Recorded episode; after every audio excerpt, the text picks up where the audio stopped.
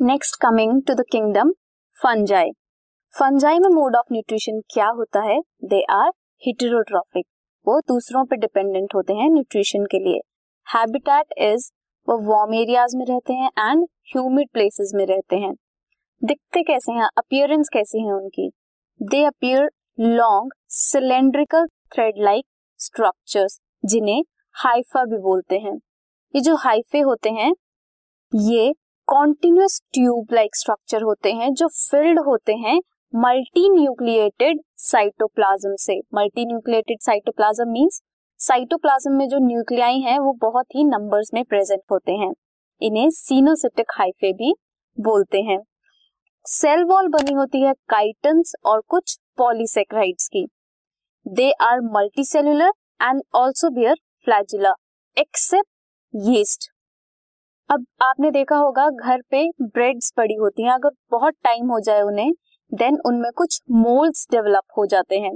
That is fungi and common mushroom जो mushroom है that is also fungi कुछ white spots भी होते हैं ऑन मस्टर्ड लीव्स जिसे मस्टर्ड लीव्स पे मींस उनको डिज़ीज़ हो गए हैं। That is because of parasitic fungi कुछ और डिज़ीज़ कॉजिंग फंजाई हैं। दैट इज़ प्यूचिनिया जो कॉज करते हैं वीट रस्ट ये तो डिजीजेस भी कॉज करते हैं बट फंजाई यूजफुल भी हैं। वो एंटीबायोटिक बनाने के काम आते हैं एंड बियर बनाने के भी काम आते हैं। Coming to the reproduction in fungi fungi में रिप्रोडक्शन वेजिटेटिव भी होती है एसेक्सुअली एंड सेक्सुअली भी होती है। वेजिटेटिव रिप्रोडक्शन होती है थ्रू फ्रेगमेंटेशन फिजन और बर्डिंग फ्रेगमेंटेशन अगर कोई ऑर्गेनिज्म का पेरेंट बॉडी का कोई फ्रेगमेंट है, वो अलग हो जाए तो वो फुली एक अडल्ट में ग्रो कर जाएगा। या फिर फिजन डिवाइड हो जाएगा और क्लोन बना लेगा। या फिर बर्डिंग किसी एक फंजाई का छोटा सा बर्ड अलग होकर एक पूरा फंजाई खुद बन जाएगा। और एसेक्सुअल कैसे होता है? बाइकोनिडिया और sporangiospore and some zoospores sexual reproduction कैसे होती है? बाय ऊस्पोर्स एस्कोस्पोर्स और बेसिडियोस्पोर्स ये हम डिटेल में स्टडी करेंगे कि ये स्पोर्स किस किसमें प्रेजेंट होते हैं। यू कैन सी यहाँ एसेक्सुअल जो रिप्रोडक्शन हो रही है, इसमें माइसीलियम फंजाई से माइटोसिस होती है एंड स्पोर फॉर्मेशन होती है, जिसके बाद जर्मिनेशन होके वो पूरा फंजाई पूरा डेवलप हो जाता है।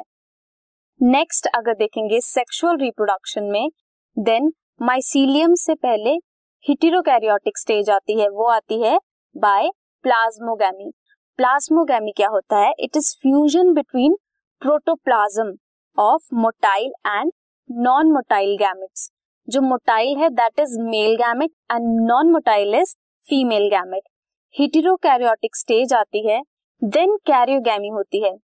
पहले क्या हुआ? प्रोटोप्लाज्म फ्यूज किया देन न्यूक्लियाई फ्यूज करेंगे in karyogamy stage then zygote बनता है फ्यूजन से। देन मियोसिस की स्टेज आती है। मियोसिस से स्पो फॉर्मेशन होती है।